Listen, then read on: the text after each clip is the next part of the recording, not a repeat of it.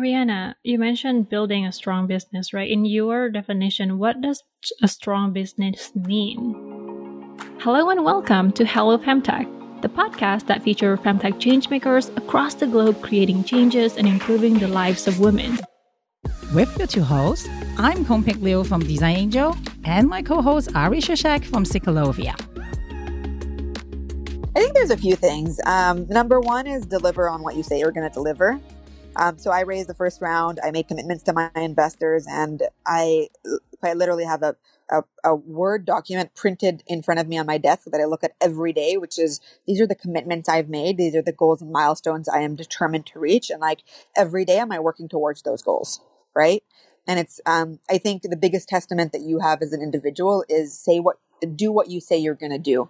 Otherwise, like, how do you build trust? How do I have the face to go back to those investors and say, I didn't do what I said I was going to do, but I need more, more money. And obviously life gets in the way and, and things sometimes are a little bit out of your control. But I think it's also showing the effort to navigate and no plan is ever going to be hundred percent. Uh, we envisioned our study being done in June. It got delayed. We had to push things a few, a little bit um, until July.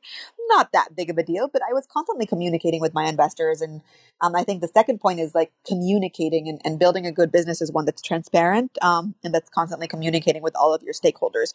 So may that be my team, you know, and always always updating them on where we are.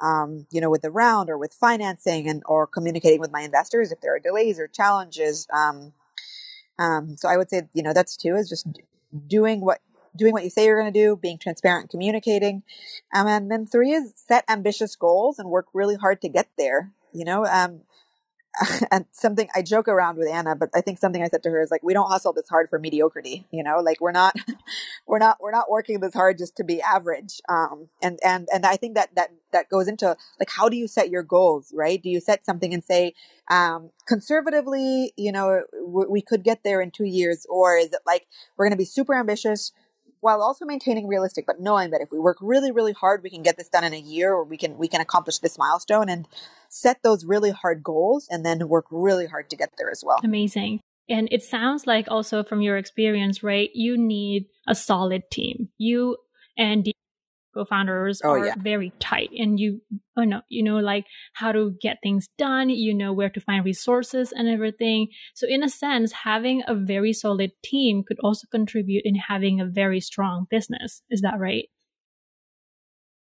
Oh, absolutely. At the core of it is my team. And my team, I mean, like my co-founders, myself, um, and as, as we grow and we hire as well, um, I th- there is no way I could build this business alone without Anne and Alex. Like we would be nowhere. We all have complementary expertise, um, and so the one side of it is like skill set, right? Like what do you, um, what skills do you bring to the table, and then the second side is cultural fit, and like do we have this ability to trust each other, to not micromanage each other, and to work really well, and I recently got, you know, was in a discussion with somebody and they were looking to hire and they were a little bit challenged and they, they were, were talking about you know, if you had to prioritize technical skill or cultural fit, what would you pick? And I would say in some situations, you know, uh, definitely if there's a certain like scientific understanding of things, you know, technical is really, really important. But typically I would always hire for cultural fit because most times you can teach technical skill.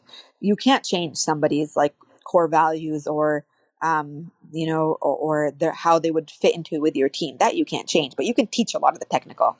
So that's really also what we prioritize when we think about Wonderful. team. I completely agree with all of that.